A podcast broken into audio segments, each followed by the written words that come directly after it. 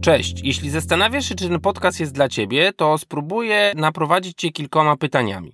Jeśli masz wrażenie, że każdego dnia rozpoczynasz dzień z listą rzeczy do zrobienia, a niestety dzień kończy się z tą samą listą rzeczy, których niewiele zostało zrobionych, a zostało zrobionych kilka zupełnie innych i właściwie nie wiesz, czy to dobrze, czy to źle, to może być podcast dla Ciebie. Jeśli masz wrażenie, że ty, wasz zespół, wasza organizacja to grono ludzi, którzy są ciągle zajęci, ale niestety nie przekłada się to na efektywność, na mówiąc kolokwialnie dowożenie, to również może być podcast dla ciebie.